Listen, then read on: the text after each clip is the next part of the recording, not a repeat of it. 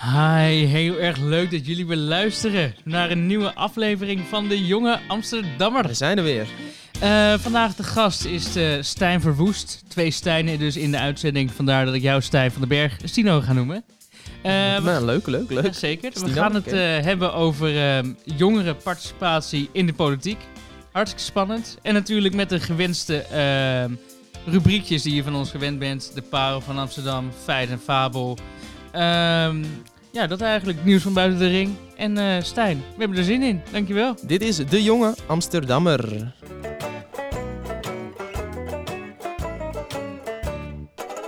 De Jonge Amsterdammer.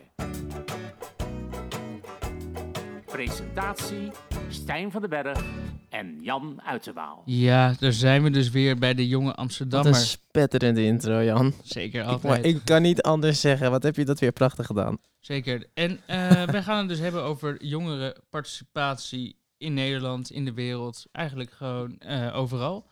Um, en daarom vandaag is Stijn Verwoest de gast. Stijn Verwoest, hi, hallo. Hoi. Uh, wie Welkom. ben jij? Ik ben Stijn dus en ik uh, ben 23 jaar.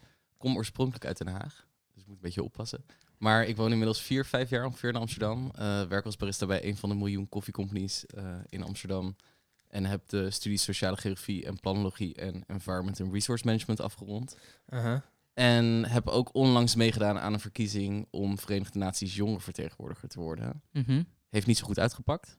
Uh, maar wel veel van geleerd. En, nou, niet zo goed uitgepakt, Stijn. Je bent in de finale gekomen. Ja, dat zeker wel. Dus er zijn genoeg mensen die, uh, die ik achter me heb gelaten. Dus eigenlijk moet ik ook niet zeggen dat ik heb verloren, maar dat ik tweede ben geworden. Tuurlijk. Mag dat klinkt wel beter. Altijd trots op zijn. Zeker trots op zijn. Uh, nou, leuk dat je een goede introductie van jezelf. We hebben een beeld van jou wie jij bent. Um, en we hebben natuurlijk ook gevraagd om een lichtpuntje mee te nemen, want dat behandelen we altijd. je bedoelt een... Het week.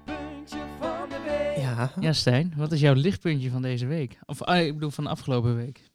Ja, mijn lichtpuntje van de afgelopen week, dat kan eigenlijk niet anders dan de verkiezingsuitslag in Amerika zijn. Overwinning van Joe Biden en Kamala Harris. Mm -hmm. um, en eigenlijk ook daarbij nog hoe betrokken jongeren waren, niet alleen in Nederland, maar ook in de Verenigde Staten. Uh -huh. um, op mijn Instagram zag ik in ieder geval dat jongeren uh, elke nacht op waren om de verkiezingsuitslag te checken. Um, en hoe dus die betrokken waren bij de uh, politiek. Ja, dat vond ik heel erg mooi om te zien. Ja, want de jongeren, denk ik, hebben ook wel gezorgd dat uh, Biden heeft gewonnen en niet Trump.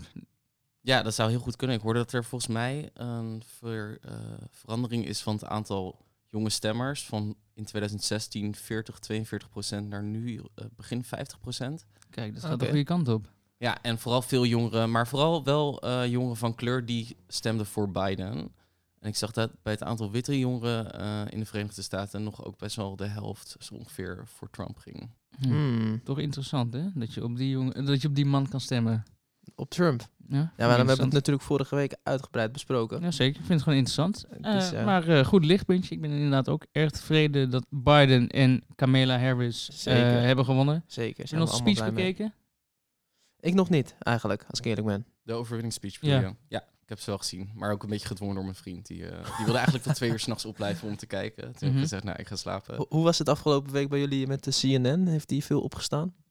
Uh, bij mij niet echt. Ik zat weer op de NOS-app zat ik uh, te kijken naar welke staten nou eigenlijk rood zouden worden en welke blauw. En dat -huh. heb ik nauwlettend gevolgd. En zelfs bij de overgang in, wat is het, Pennsylvania. Ja toen zag ik het op een gegeven moment. Eerst was het uh, lichtrood. En uiteindelijk was het lichtblauw. Toen dacht ik, nou, die Biden die heeft gevonden. Ja, die dingen die kunnen dus toch nog, uh, nog switchen. Want Arizona, heeft, die heeft die nou uiteindelijk gepakt? Die heeft Biden ook gepakt. Wel nog. Ja. Want, die, want die had de NOS al lang geclaimd. Terwijl CNN had die dus nog niet geclaimd, omdat ze daar tijd, een, een, verkiezing hiervoor een fout in mee hebben gema hadden gemaakt. En dat bleek dus ook bijna weer zeg maar om te draaien. Maar dat is dus toch Biden geworden. Ja, Biden, heel mooi lichtpuntje. Nou. Heel mooi lichtpuntje, Stijn. Dus, en uh, Stino, wat is jouw lichtpuntje? Ik ga even de hele andere kant op. Namelijk, uh, mijn lichtpuntje is, uh, ja, jij zei net tegen mij, het mag ook best wel wat persoonlijk zijn. En toen dacht ik van, ik heb afgelopen maandag heb ik een heerlijke pasta carbonara gemaakt. En die heb ik toen ingevroren, ook daarna. En toen heb ik daar drie dagen lang nog van gegeten. En dat is toch wel gewoon, dat is toch wel, ja, dat zijn toch wel life goals. Hè? Toch? Drie dagen op rij ook? Nee, nee, nee, wel om uh, een dagje tussendoor. Oké. Zo, Dus, eh, dat is wel een lichtpuntje, hè? Die Ja. ga ik moeilijk overtreffen. Want Ja, je moet mijn, overtreffen. ja, ik vind het een leuke, leuk lichtpuntje, Sino. Eh, mijn lichtpuntje is, ehm, ik ben eh, aangenomen. Ik heb gesolliciteerd voor eh, de PvdA Oost. Oh ja, dat je vertelt, ja. Ehm, en ik, eh, ik, eh, ben, eh, ik ben het geworden, Nice. sollicitatie. Dus ehm, Uit zes, toch? Uit 6, 5, ik weet niet meer precies. Maar eh, in ieder geval, ik was de beste. Ah, Jan, Jan, ik, ik had Jan gisteren aan de telefoon en Jan die zei tegen mij, ik ben aangenomen. Ja, de andere vijf waren niet goed genoeg. Ja, precies. Maar eh, in ieder geval, ik ben het geworden. En eh, ik heb heel veel zin om mijn stem te laten horen in Amsterdam-Oost. En Ja. dat is eigenlijk een leuk bruggetje naar het hoofdonderwerp. Want het hoofdonderwerp is natuurlijk eh jongerenparticipatie in de politiek. En eh, ik wil er eigenlijk meteen maar een stelling in gooien. Eh, er zou een jongerenquotum moeten komen. Want er is natuurlijk, eh, er ko- komt een quote voor een aantal vrouwen moet in het bestuur zitten. Eh, zoveel procent moet allochtoon zijn versus autochtoon. Mhm, En hoezo hebben we dat niet met leeftijd? mhm. Ja, dat is een, een hele mooie stelling. Stijn, wat is jouw mening? Jij mag beginnen inderdaad, Stijn. Ja, ehm, ik vind quota altijd een beetje lastig. eh, omdat je dan natuurlijk dingen echt gaat verplichten. En ik snap het bij vrouwen of mensen bijvoorbeeld met een eh, migratieachtergrond misschien wat eerder. Aha. Ehm, wat ik bij jongeren een beetje het lastige vind, is dat je als je een quotum gaat instellen, bijvoorbeeld in de politiek, jongeren dan heel verspreid in de politiek terechtkomen bij partijen. Ehm, terwijl ik het misschien heel mooi zou vinden als je juist jongeren kan vertegenwoordigen ehm, op een manier zoals bijvoorbeeld coalitie I doet. Dat je ze samenbrengt en dat je dan samen kan strijden voor eh, belangen die sowieso eh, ja, alle jongeren delen. Mhm. Ehm, Coalitie I, wat, wat, wat, wat is dat? dat is dat, ehm, ja, die coalitie die soort van Tim Hofman heeft opgericht samen met allemaal jonge organisaties. En die werken eigenlijk samen aan jongerenbelangen, zoals ehm, bijvoorbeeld als het gaat over dingen als leenstelsel, over eh, duurzame ontwikkeling. Ehm, en ik vind dat eigenlijk misschien dan een net iets mooiere manier dat je daarmee gewoon structureel meer jongerenparticipatie teweeg gaat brengen dan echt zegt, oké, we hebben een quotum en dan zit er gewoon een aantal jongeren in de zaal. Ehm, Dus jij, jij zegt wel echt een soort van een partij dan voor jongeren. Ja, niet per se misschien een partij, maar wel gewoon echt een groep die eh, er continu mee bezig is om meer participatie te beweeg te brengen. In plaats van dat je er een aantal jongeren neerzet die dan ineens de stem van alle jongeren moeten tegen, eh, In een vertegenwoordigen. partij. Dus dat je hebt van eh, bij elke partij moeten twintig jongeren zitten. Ja, Zo. ik vraag me af hoe Maar- dat werkt. Denken jullie dan dat jongeren over het algemeen ehm, een beetje dezelfde ideologie hebben? Kan je die in dezelfde ruimte zeg maar, eh, zetten? Want je zegt, oké, coalitie I, ehm, die belangen, eh, be, behart, be- die eh, eh, verdedigen eh, de belangen van eh, jongeren. Je hebt het dus over studie, dat zijn eh, gedeelde belangen. Eh, maar wat zijn nog meer eh, jongeren, zeg maar? Wat, wat willen zij? Wat zijn hun belangen?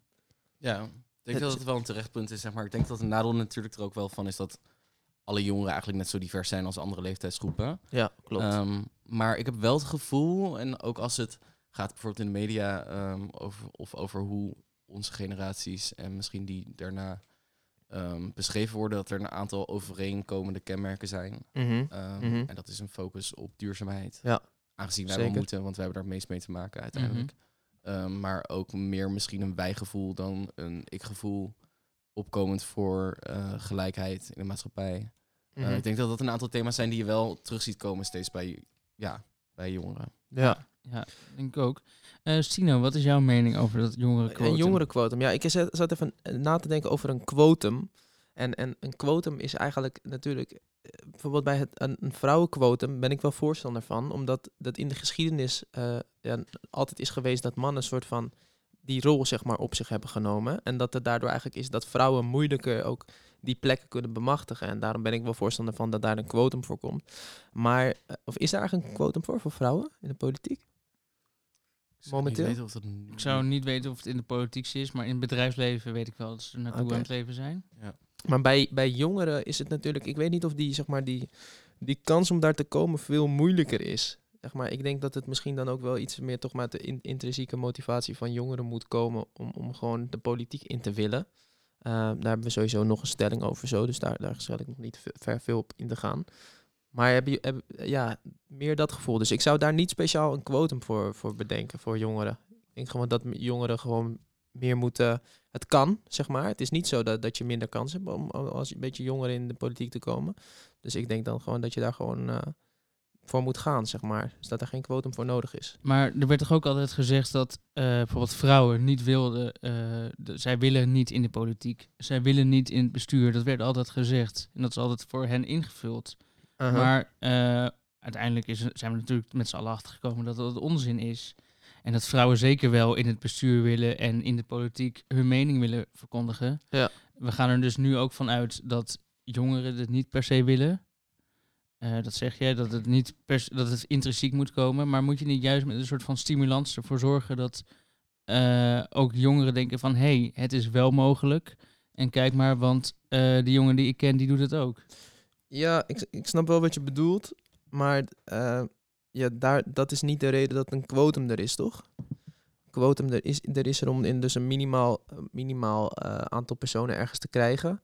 En, en dat, dat aantal personen, dat is dus voor vrouwen is dat moeilijker om die daar te krijgen. En daardoor is dat er. Maar dan, eh, in jouw soort van bewoording ga je jongeren dus verplichten. Eh, ja, maar door verplichten laat je ook zien dat het mogelijk is. Stijn, wat vind jij ervan? Ja, ik denk ook, ik denk dat jongeren wel willen. En ik denk misschien, ehm, je zegt jongeren, ehm, het is niet lastiger voor jongeren bijvoorbeeld om in de politiek te komen. Ik denk dat dat misschien wel zo is om politiek betrokken te raken. Omdat Mhm. er gewoon minder geluisterd wordt naar jongeren. En ik merk wel in heel veel rollen ehm, waar, ja, waarin ik heb gezeten dat je dat heel vaak merkt. Ehm, ook hele simpele kleine dingen als bijvoorbeeld de opleidingscommissie, ehm, waar ik in zat als studentlid van mijn opleiding Mhm. Ja. dan wordt er heel vaak het belang van de eh, mening van de student eh, wordt verkondigd. Maar op het moment dat je dan die stem laat horen, dan hebben ze altijd wel een weerwoord over waarom het eigenlijk al goed is wat de opleiding doet en dat ze er niet zoveel mee gaan doen. Ehm, en ik Ah, merk ja. gewoon dat jongeren heel vaak worden gebruikt als soort van tokens. Dus dat wil zeggen dat ze eigenlijk er zitten, eh, er wordt naar ze geluisterd, er wordt een fotootje gemaakt Ja. en dan is dat jongerenparticipatie. Terwijl ze niet worden betrokken op elk niveau ehm, van eigenlijk beleid bedenken tot Ja. het maken, tot het uitvoeren. En dat is een beetje dan van, je bent nog een jongere, zeg maar, je hebt nog weinig ervaring, je hebt ideeën, maar wij weten wel Ja. hoe het beleid moet zijn, zeg maar. Ja. Een soort van, er wordt een beetje ook afgestippeld op een soort van naïviteit, van het is leuk, het is creatief, maar Het is naïef, het is idealistisch. wij doen dit al 25 jaar, wij weten hoe het, hoe het werkt. Dus in Ja. principe wordt er dan een bestuur wordt er eigenlijk opgevuld met jongeren, omdat, het dan, eh, omdat ze dan jong overkomen. Want je zegt er wordt een fotootje gemaakt en dat is het eigenlijk.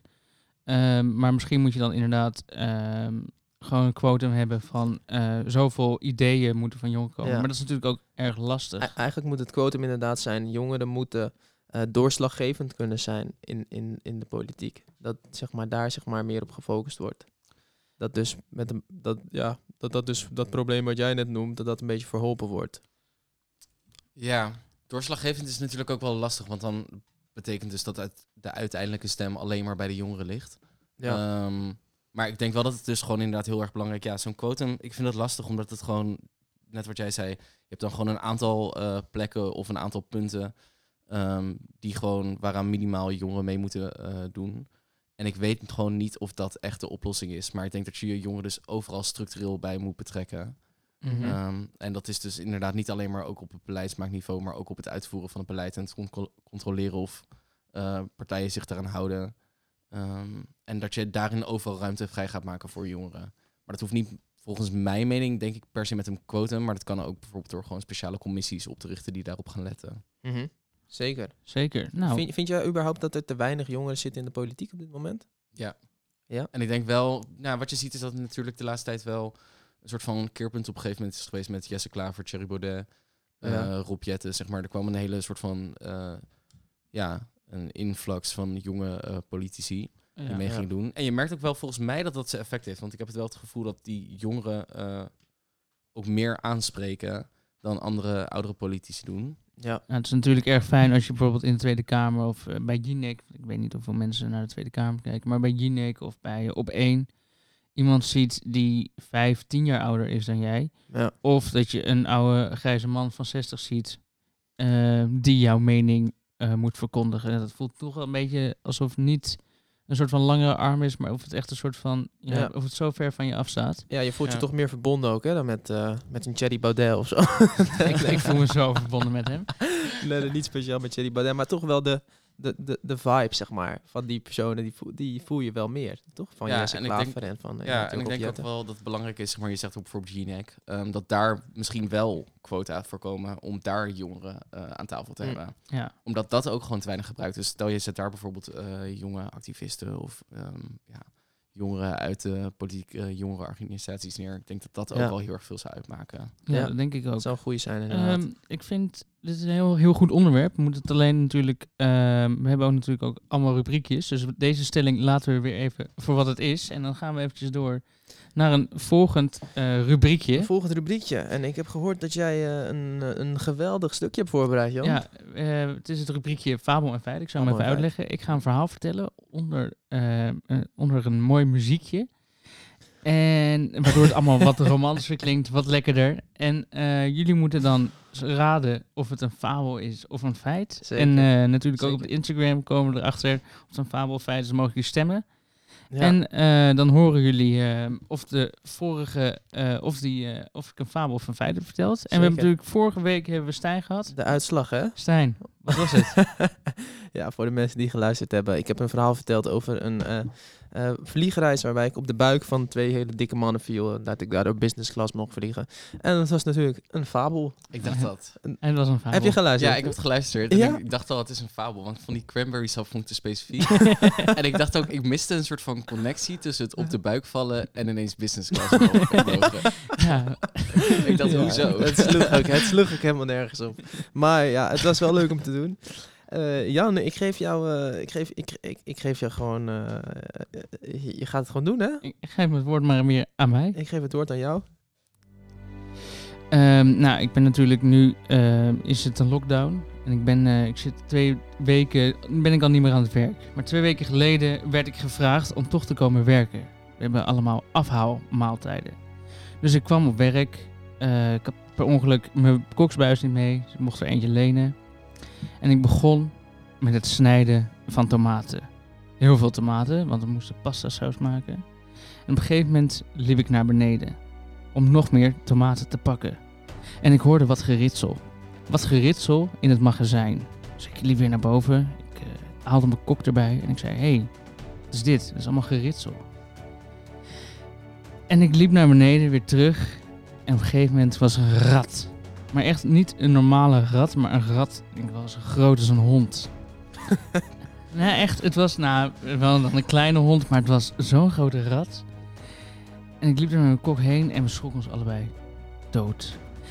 In ieder geval, nou niet echt dood, maar in ieder geval, eh, we haalden een stok erbij en begonnen op het beest te slaan.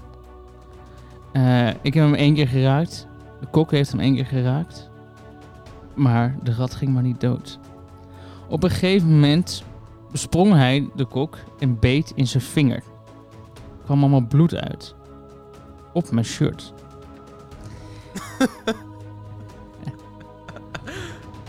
Op mijn shirt. Mijn shirt uiteindelijk vies.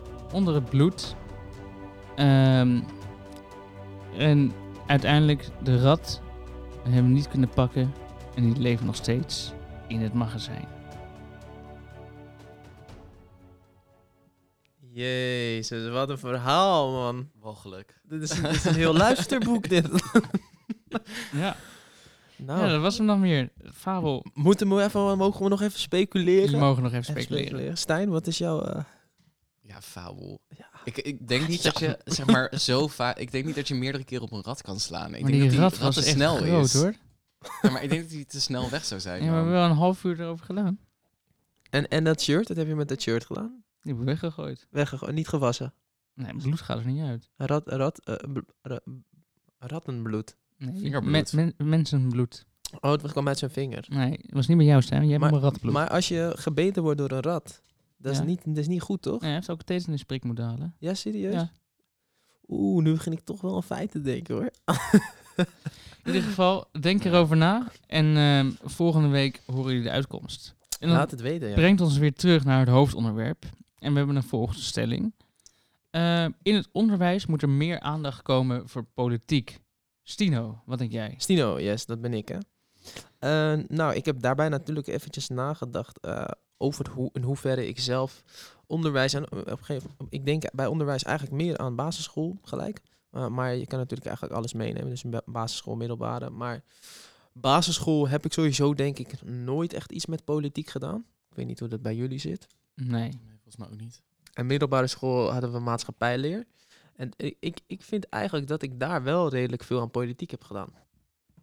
Ja. Wat heb je dan gedaan? Ja, gewoon maatschappijleer. eh, ze- Dus, hoe noem je dat? Verkiezingstesten of stemwijzers. En dan over dingen gepraat. eh, met eh, meneer Mooi, toch?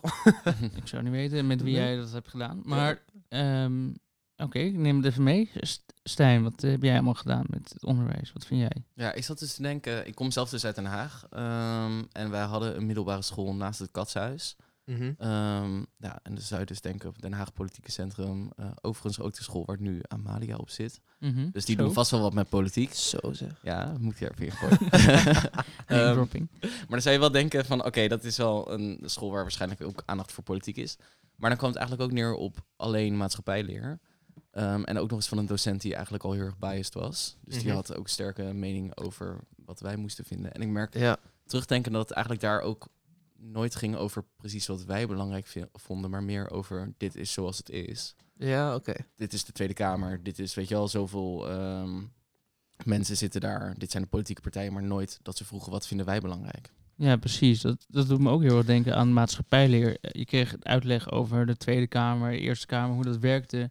We zijn nog zelf naar Den Haag geweest. Maar het was niet echt een soort van... eh, het was meer een soort van abstract iets van... Oké, zo zit het. Maar niet eh, als je wil dat je iets verandert in de wereld... moet zij dit en dit je kanalen waarop je kan inzetten. Het is veel meer van... Mhm. Meer de soort van de wetenschap achter de politiek. Maar hebben jullie nooit, jullie hebben toch ook wel dat, want ik heb dat wel gedaan bij maatschappijleer, dat ik gewoon mijn eigen mening gewoon moest neerzetten, soort van. En dat we gewoon gediscussieerd hebben over waarom dit, waarom dat. Dus niet alleen algemene kennis, zeg maar. Herken je dat niet, Stijn? Nee, bij mij was het wel echt gewoon alleen eigenlijk feitjes vooral. Maar dat, ja, ik denk dat dat dus ook heel erg te maken heeft met die docent die al een hele sterke mening had over wat hij vond. Maar hadden jullie dan niet, daaro niet daarover? Nee, eigenlijk ook niet. Maar dat komt ook omdat we er zo weinig van wisten allemaal, dat ook niemand echt een mening ha- had Ja. over heel veel onderwerpen. Ik merkte ook dat ik mijn politieke voorkeuren en mijn meningen eigenlijk pas heel erg vormde op het moment dat ik ging studeren daardoor. Ja, dat kan er misschien mee te maken hebben. Ja, want we zien dus nu wel met twee voorbeelden dat het heel erg ligt aan eh, welke leraar je hebt. Dus het is- zit niet vast in het onderwijscurriculum eh, wat, er wordt, eh, wat er wordt besteed aan politiek. Mhm. Ja, maar misschien inderdaad, de stelling is nu in het onderwijs moet meer aandacht besteed worden aan politiek. Misschien moet de, de, de stelling dan eerder zijn in het onderwijs moet meer aandacht besteed worden aan het vormen van een mening over politieke keuzes of zo. Ja, dat zou ook een goede stelling Dat, dat zijn. het maar misschien meer ontwikkeld wordt daarop. Nou, Ja, onder andere of inderdaad politiek activisme of ehm, ja, inderdaad wat Janne zei van hoe kan je nou zelf echt de tools krijgen om je in te zetten. Mhm. Ik denk dat dat hele belangrijke dingen zijn. En ik denk ook dat het aan de politiek is wel om die aandacht eh, aan jongeren ook te geven. Omdat ik het gevoel heb dat dat nu heel vaak niet gebeurt. Daardoor voelen jongeren zich niet gehoord. Denken ze ook, oh nou ja, het is dus eigenlijk helemaal niet belangrijk voor mij. Dus ik doe niet mee, ik ga ook niet stemmen. Ja. Dus als je dat zou omkeren, als politieke partijen zouden investeren in bijvoorbeeld onderwijs eh, of politiek onderwijs voor jongeren, zouden ze meer eh geënchangeerd worden, zouden ze beter meedoen, daardoor gaan stemmen, wordt het daardoor ook interessanter voor die Mhm. politieke partijen Mhm. Mhm. om zich te gaan richten op jongeren, omdat ze daarmee stemmen kunnen werven. Ja, dat ze toch een beetje stemmetjes winnen. Dus dan ga je ook je standpunten aanpassen. Ja. Ja. Want wisten, wisten jullie toen, jullie toen jullie 18 waren, 18 werden, hadden jullie toen al een, be- beetje een beeld van, oh, dit vind ik, of dit, dit wil ik, eh, dit zijn mijn idealen, hier ga ik op stemmen, dit is echt mijn partij. Ehm, aan wie stel je de vraag? Ja, mogen ze mogen bij te reageren. Eh, ja, ik had op zich wel een idee wat ik belangrijk vond. Eh, ze zeggen ook wel dat je begint, als je jong bent, ben je links. En hoe ouder je wordt, word je meer rechts. Nou, ik ben nog steeds eh, links. maar ehm, Maar je bent ook nog jong. Van wie heb je dit, Ik van wie hoor- heb je dit gehoord, Jan? het is gewoon algemeen- algemeen eh, bewezen? ja. Nee, nee, dat wordt echt gezegd. maar eh, in ieder geval, eh, nee, ik vond het wel heel belangrijk eh, dat iedereen gelijk is. Dus eh maakt niet uit wat je achtergrond is, maar dat je gelijk behandeld wordt. vind ik nog steeds. Ehm, ja, onderwijs, ook omdat ik natuurlijk wist dat ik ging studeren, dacht ik, ja, dat is ook belangrijk dat dat gewoon betaalbaar is. Eh, eigenlijk dat soort dingen vond ik heel belangrijk. Ik weet niet, voor jou, Stijn? Ja ik, had een, ja, ik had een beetje een mening, maar bij mij is het wel... Ik kom uit een heel christelijk gezin. Mijn ouders stemden daardoor altijd vast ChristenUnie gewoon. Ehm, Dus ik heb wel, bij mij heeft het wat meer tijd gekost om zelf echt te ontdekken wat ik vind en wat ik nou belangrijk vind, los daarvan. Los van de soort van basiswaarden die mijn ouders hebben, me altijd hebben aangeleerd. Mhm.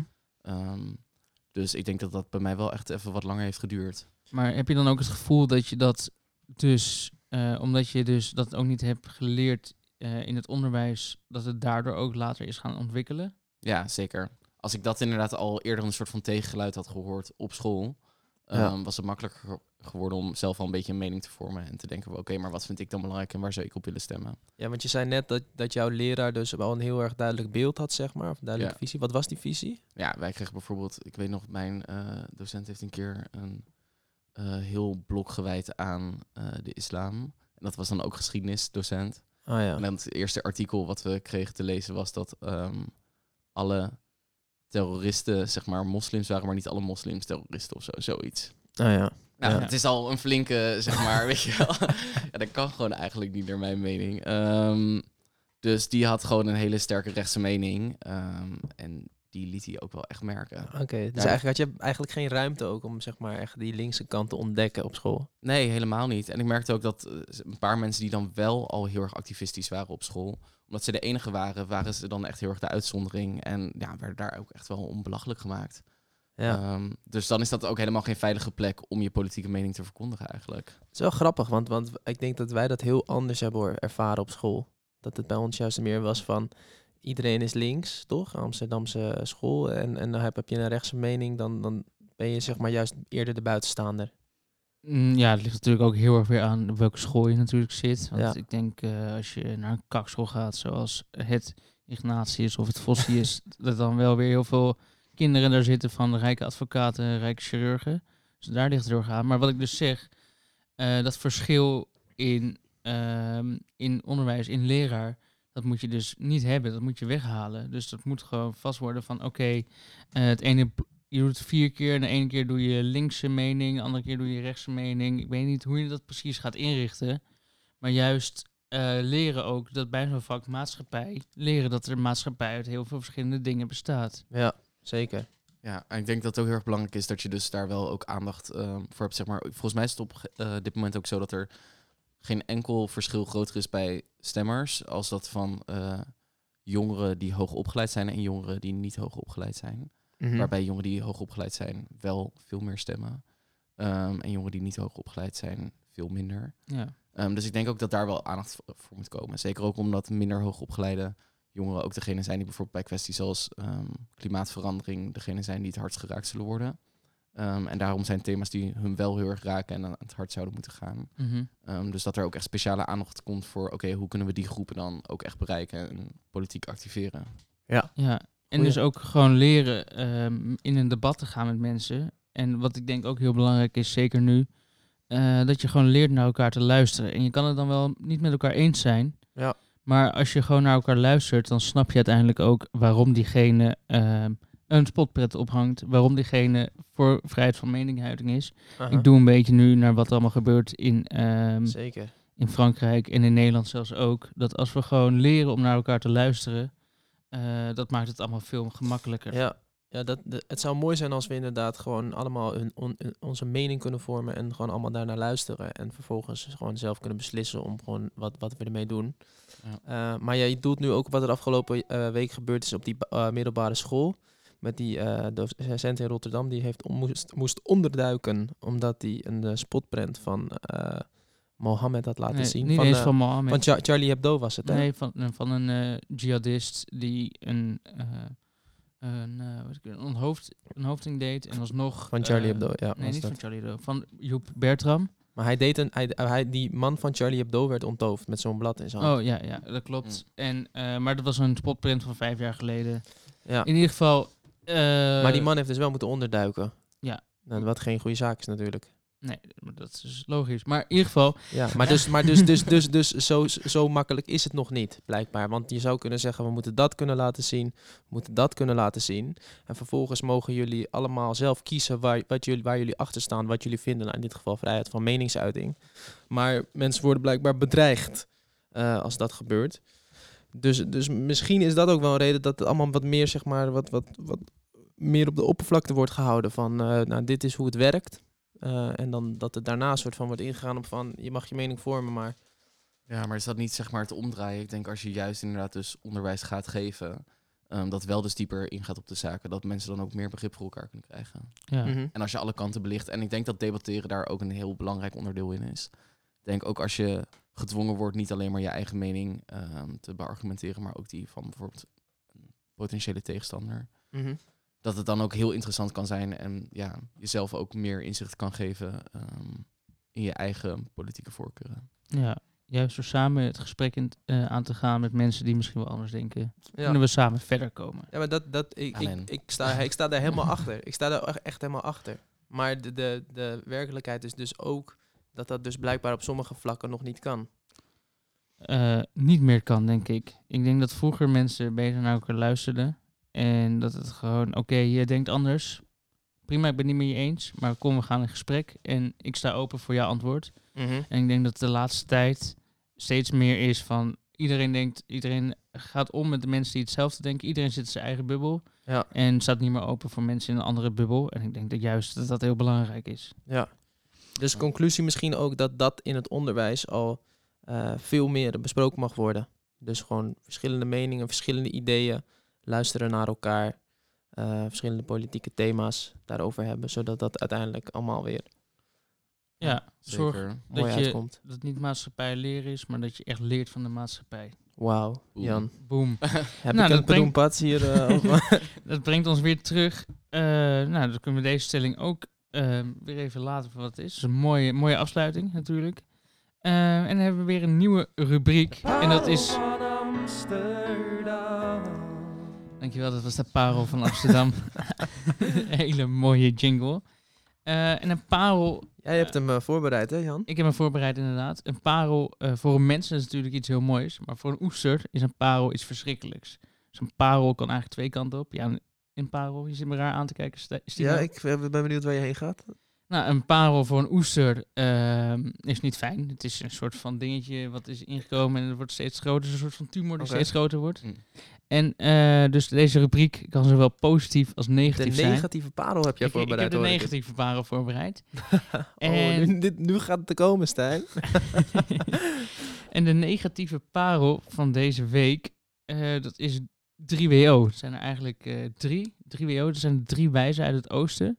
Oh, die, Ah, die, ja. die, die, die, die eikels uit eh, van die barren in de Oost. Dus in En- Oost. In Oost. En niet alleen meer in Oost. Want ik hoorde dus eh, dat ze nu ook twee nieuwe tenten hebben overgekocht. Bar Toch- toch Radijs. niet hier, hè? Ja, jawel. In Bar Radijs. En eh, Bar Frits aan het Mercatorplein. En ik wil... eh, ze hebben nu zoveel tenten. En ik vind het heel vreemd dat ze in coronatijd... Waarbij ze eh, zoveel zaken hebben... Die nu al een tijdje dicht zijn. Dat ze alsnog nieuwe zaken kunnen kopen. En dat ze eigenlijk heel Amsterdam... eh, van binnenuit... Nou, alle de Amsterdamse horeca kapot maken. En ik zou eens even de eh, cafés opnoemen die zij nu hebben. Dan kun je even een goed beeld krijgen wat eigenlijk allemaal van hen is. Ja. Oké, Café Maxwell, Café Kuiper, De Biertuin Oost, Barbukowski, Waterkant, Eddie Spaghetti, Bar Basquat, Mama Do, Louis Louis, Bar Botaniek, De Biertuin Prinsengracht, Pacific, Het Blauwe Theehuis, Rotisserie Oost en Rotisserie West, Superette, Bar Ramona, Tapperij de Eeuwige Jeugd, La Cerveceria, Caravaan, Bonnie en dus nu eh, Frits hebben ze dus overgenomen en Radijs. Ik vind eh, dat Amsterdam deze plekjes moet boycotten voordat eh 3WO alle tenten heeft in Amsterdam en helemaal geen, dat er helemaal geen weg meer Er is. zitten wel goede tenten tussen, Jan. ik heb even geluisterd en er zijn toch wel een van mijn favoriete... Mag ik even mijn statement afmaken? Dat, Ga zodat verder, ga verder. zodat eh, niet alles hetzelfde is. En niet dat Ja. alle Amsterdamse horeca een soort van eenheidsworst is. eh, waar je als kleine ondernemer gewoon geen kans meer hebt om je eh, hoofd boven het maaiveld uit te steken. Want anders wordt Aha. je kop er toch afgemaaid. Maar oké, advocaat van de duivel. Aan de andere kant kunnen heel veel kleine ondernemers natuurlijk nu ook niet redden. ehm, midden in coronatijd. Dus is het dan ook niet goed, een goed ding dat zeg maar zo'n, ehm, ja, zeg maar zij dan ehm, de middelen hebben om zo'n tent toch draaiende te houden. En daarmee misschien ook wel alsnog die werknemers gewoon werk te geven. Dat is zeker waar. Alleen ik hoor dus ook van eh, bron, in eh, bronnen die daar werken, eh, dat bijvoorbeeld mensen die daar werken, bijvoorbeeld oud-werknemers die een zoveel urencontract hebben, die worden eigenlijk gedwongen om een nul-urencontract te nemen, waardoor ze minder kosten voor 3WO. Nou, ik Ja. vind dat gewoon schandalig, zeker als het je hoofdinkomen is en je dus als ze dicht moeten door corona, dat je dan ineens geen inkomen hebt. Ja. Kijk, ze zijn niks voor niks zijn ze zo groot geworden. Omdat ze gewoon op heel veel dingen kosten besparen. Omdat ze groot zijn. Ja. En oké, het zijn misschien leuke tentjes. Maar als je, als, je, als je een ander tentje pakt. Wat misschien niet van hen is. Dan vind ik het toch wel iets moois. Ik, ge- ik geef liever mijn geld aan dat soort tentjes. Dan aan zo'n grote organisatie. Mhm.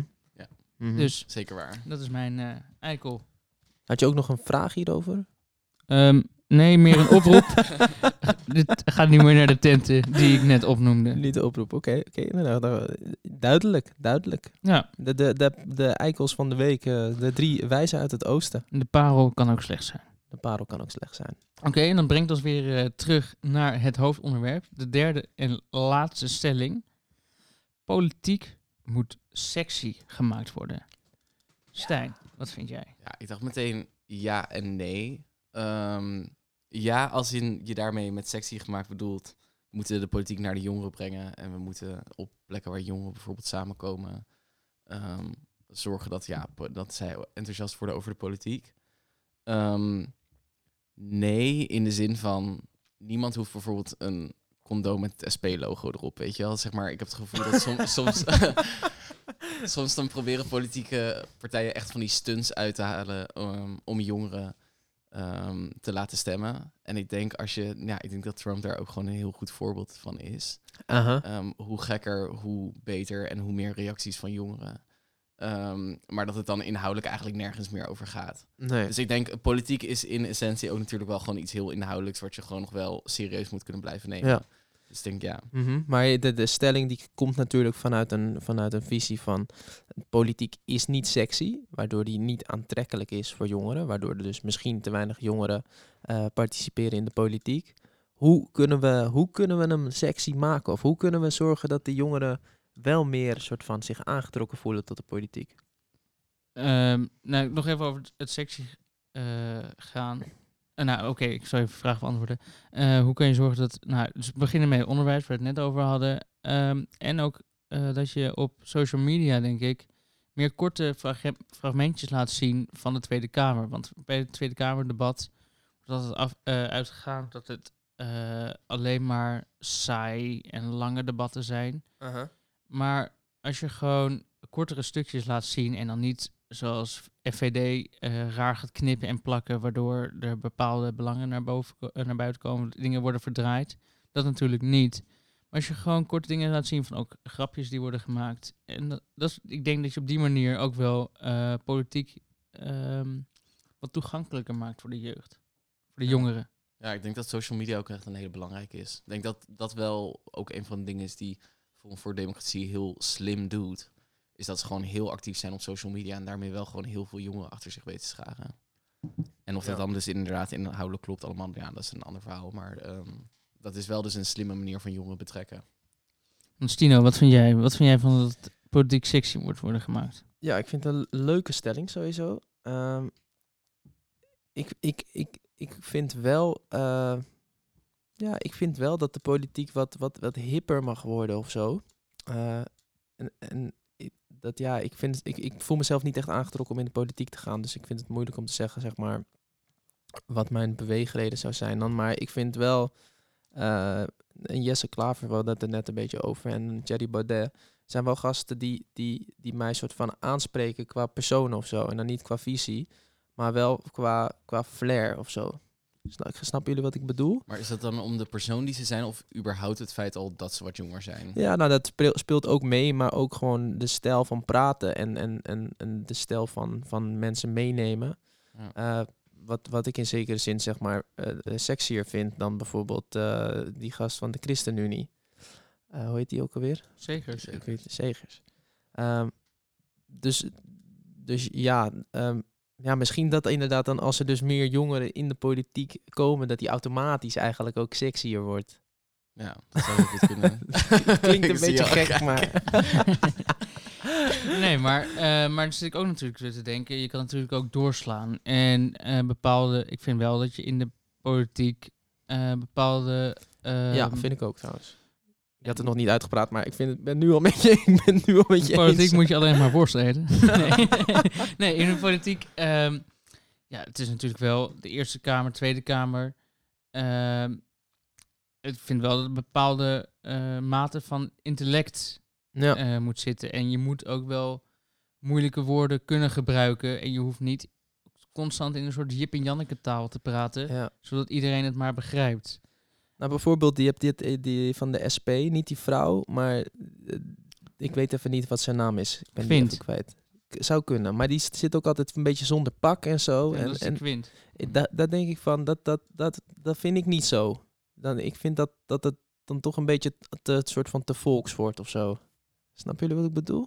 Ja, ik zou er zelf denk ik niet zo'n probleem mee hebben als iemand niet in pak zou zitten. hè? Maar ook een beetje gewoon een beetje, ik heb dan een beetje het gevoel dat het ook een beetje onverzorgd is of zo. Ja, zeg maar, kijk, van, je bent wel een voorbeeld, zeg maar. Je bent wel, Ja, maar er zijn natuurlijk ook genoeg, ehm, vooral mannen, die ook een pak aan hebben, wat er ook nog steeds heel onverzorgd uitziet. Mhm. Veel te grote maten en weet ik veel wat even een allemaal. voorbeeld, eh, Stijn. Ja, ik, kan alleen, ik denk alleen maar aan Trump gelijk, zeg maar. Dat is gewoon een heel Amerikaans voorbeeld Prachtig wel. kapsel. Ehm, dus ja, maar ik kan me wel voorstellen inderdaad wat je bedoelt. Het moet wel gewoon inderdaad nog steeds een beetje representatief zijn, zeg maar. Ja, terwijl aan de andere kant natuurlijk zo'n, heet die Quint? Ja. Quint, oké, Qu- Quint. Het kan natuurlijk wel weer voor bepaalde groepen, kan het wel weer heel erg aansprekend zijn van, hé, hey, die, is, die is een beetje normaal of zo, weet je wel? Dat kan ik me ook voorstellen dat mensen Ja. dat dan denken. Die, die doet niet zo, eh, zo met, eh, met pak en zo, en met die moeilijke woorden. en zo. Ja, en natuurlijk, en we moeten eigenlijk niet vergeten dat de Tweede Kamer is de vertegenwoordiging van het Nederlandse volk. ja.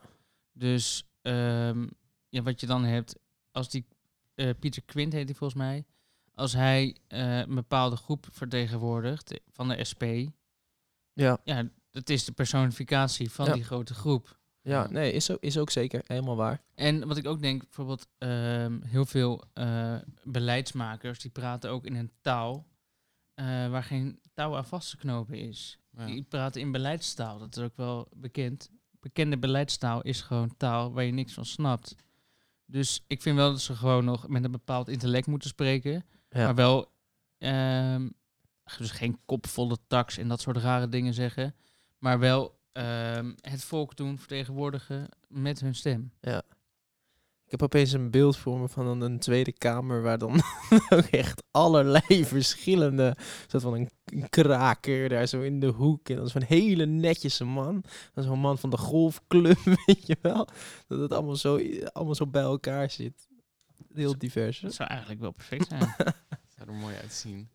Ja, ik, nee, ik denk dat wel een soort van al deze dingen natuurlijk gewoon heel erg beginnen met informeren en echt in gesprek gaan gewoon met jongeren. Dus als je wilt inderdaad dat het aantrekkelijk wordt voor jongeren, ga ook gewoon vragen wat zij willen. Wat zij willen zien, wat zij willen horen, ehm, waar zij hun stem kwijt willen. Mhm. Ehm, en ik denk dat dat heel erg belangrijk is. Ik denk niet per se dat het meer showachtig moet of groter of meeslepender, maar dat gewoon persoonlijker moet. Dus Ja. ga gewoon naar de jongeren toe en zeg van, oké, luister, dit is wat we willen doen, weet je wel. Ehm, wat vind je hiervan? En gewoon, ik denk dat dat die persoonlijke ehm touch eraan geeft, ik denk dat dat heel erg gaat helpen om het meer sexy te maken. Ja. ja. ja. Ik denk ook wel dat het geleidelijk allemaal wel een beetje aan het gebeuren is. Ik denk ook bijvoorbeeld, Tim Hofman is daar ook wel echt een koning in. Met, met Boos en met wat hij heeft eh, gedaan met, eh, met het, dat jongetje dat, dat weg moest. Dat hij naar Klaas Dijkhoff toe ging en dat hij met een bek vol tanden stond. Dat soort dingen, dat zijn wel gewoon media waarop jongeren ook veel te vinden zijn. Wat wel inspirerend Ja. is, denk ik. Wat het ook weer maakt van, hé, hey, politiek staat best dichtbij eigenlijk. ja, alleen wat zijn ook zegt, luister, wordt inderdaad meer eh, worden geluisterd naar jongeren. En misschien moet je ze ook soms gewoon eh, wat actiever benaderen. Want er zit natuurlijk ook een bepaald slag jongeren bij een jongere partij van de PvdA of een jongere partij van de VVD. En dat is natuurlijk ook geen goede representatie van eh, jongeren in het algemeen, denk ik. Ja, zeker. Maar ja, dus dan blijft de vraag, moet je meer jongeren gaan enthousiasmeren om actief deel te nemen? Ik denk van wel. Ja, 100% zeker. Maar ik denk dat jongeren ook heel erg enthousiast zullen worden als ze merken dat, ze, ehm, dat er behoefte is aan hun mening. Ja, en dat hun mening ertoe doet. Ja, precies. Dat is inderdaad waar, waar je op, aan het begin van de uitzending al zei. Dat ze dus inderdaad gewoon meer gehoord moeten worden. Ja, En ook- gehoord en meer inspraak en eigenlijk gewoon op alle niveaus. Ja. Beleid maken, beleid controleren, beleid uitvoeren. Ja. Ehm, en dat ze dan echt het gevoel hebben dat eigenlijk ja, zij ook gewoon een plekje hebben in de politiek. Mhm. Ja, dat vind ik een hele goede. Een mooi streven. Daar gaan we voor. Eh, dan hebben we nog één laatste rubriekje. En dat is... eh, ja, dat want- is, even kijken. We hebben nieuws buiten de ring. Buiten de ring. Buiten de ring. Yes, het rubriekje waarbij we even stilstaan dat er nog allemaal dingen gebeuren buiten onze ring, buiten onze bubbel. Ja, zeker. En ehm nou, Stino, jij hebt eh, wat nieuws meegenomen van buiten de ring. Ik heb wat nieuws buiten, eh, van buiten de ring meegenomen. Erg ver weg, erg ver weg. Dit nieuws komt namelijk uit de Lutte. En eh, dit is namelijk Maar de politie. de Lutte? Ik, bij de grens met Duitsland volgens mij, maar ik... In buiten de ring, In buiten de ring. Bij- buiten... Ergens buiten de Je ring. moet niet te veel vragen hierover stellen, Jan. Nee, maar eh, er is namelijk eh, bij een verkeerscontrole bij de Lut in Overijssel... eh, heeft de politie gisteren bijna 1000 kilo illegaal vuurwerk in beslag genomen. Twee mannen, een 19-jarige man uit Velsenbroek en een man uit eh Loosdrecht zijn aangehouden. En ja, mijn, mijn vraag aan jullie eigenlijk hierover is... Nou, er is dus sowieso komt oud en nieuw er weer aan. Er is corona. Er is ook nog een verbod op knalvuurwerk en... wat was het andere ook alweer? In ieder geval, eh, hoe heet het? Schiet, schiet, eh, vuurpijlen? Vuurpijlen, vuurwerk. Mhm. En eh, mijn vraag aan jullie is eigenlijk, dit wordt de, de zuurste oud en nieuw eh, van denk ik ons hele leven. Hoe, eh, hoe gaan jullie dat eh, allemaal doen? Ehm, nou, oké. Ehm, ik zit... eh nou, corona, voor vuurwerk aan zich, boeit me eerlijk gezegd helemaal niks. En ja, oké, geen vuurwerk. Ik heb meestal om 12 uur heb ik niet eh, zit ik alleen een beetje O en A te zeggen. En voor de rest, ja, ik, eh, bij mij is dat echt een worstwezen dat we geen vuurwerk hebben dit, dit jaar. Niet even, Eh. naar, niet even naar Duitsland om eventjes wat... eh, Zo echt, vroeger had ik dat wel, maar ineens kwam ik erachter dat het echt onzin is. Dat je hier gewoon je geld in de fik steekt. mhm. En toen dacht ik, ja, wat ben ik ook eigenlijk aan het doen? Ik, van mij hoeft het niet. Eh, oud en nieuw eh, met zonder, eh, met zonder, nee, maar zonder eh, vrienden en eh, vriend, familie. Ja, dat vind ik wel gewoon echt balen. Ja, het is toch het leukste om naar iedereen toe te rennen, iedereen een knuffel te geven, ook ken je ze niet. En eh, ze een gelukkig nieuwjaar te wensen. Dat vind ik eigenlijk Ja. het allermooiste. Een Happy New Year met de elleboog is toch een beetje een eh Ja, dooddoener, hè? zeker. Of met, ja. Kan jij, goed jaar worden. Ja, dat, ja, ik ben ook zeg maar vuurwerk, dat doet mij niet zoveel. Ik vind dat ook echt prima dat we dat even niet meer gaan doen. Ehm, maar precies wat je zegt. Oud en nieuw vind ik normaal wel heel gezellig. Ehm, ik heb ook geen idee nog wat mijn plannen gaan zijn. Ehm, misschien hoop op een wondermiddel in die- tegen die tijd gewoon. ja. Je weet het nooit, hè? niet. Je weet het nooit. Maar even voor de duidelijkheid, jullie zouden dus niet naar Duitsland rijden om eh, vervolgens 968 kilo aan vuurwerk te halen. Absoluut niet. Ik vind, duur 100, is dat ik vind ook? 100 kilo wel genoeg. 100 kilo. Prima voor een oud avondje oud en nieuw. Nee, en eh, ik vind het een leuke knaller om mee af te sluiten, om het eh, zo maar te zeggen. Ja, Eh, mooi, dankjewel Stijn Verwoest dat jij hier was. En eh, we hebben het goed gehad over eh, de jongerenparticipatie in de politiek. En natuurlijk, eh, als je wat meer eh, je geluid wil laten horen, dan kan het altijd. Stijn is daar het levende voorbeeld van. Stijn, hoe voel je je net? Ik vond het top. Wil je nog iets meegeven? Iets, een, een final clue? Ehm, ga vooral stemmen. En zorg dat je politiek actief betrokken wordt. Wanneer kunnen we eigenlijk weer stemmen? Geen idee. In maart. Komt in er maart. weer aan, hè? Ja, in maart gaan we weer allemaal In maart, stemmen. in maart. Nou, dan, Nou. dan we dat. Je zult ons zien op de bühne. We zullen er staan, campagne voeren voor de jongere stem. Nou Stijn, het was weer een aflevering Het hè? was weer een aflevering. Yes, dankjewel voor het luisteren.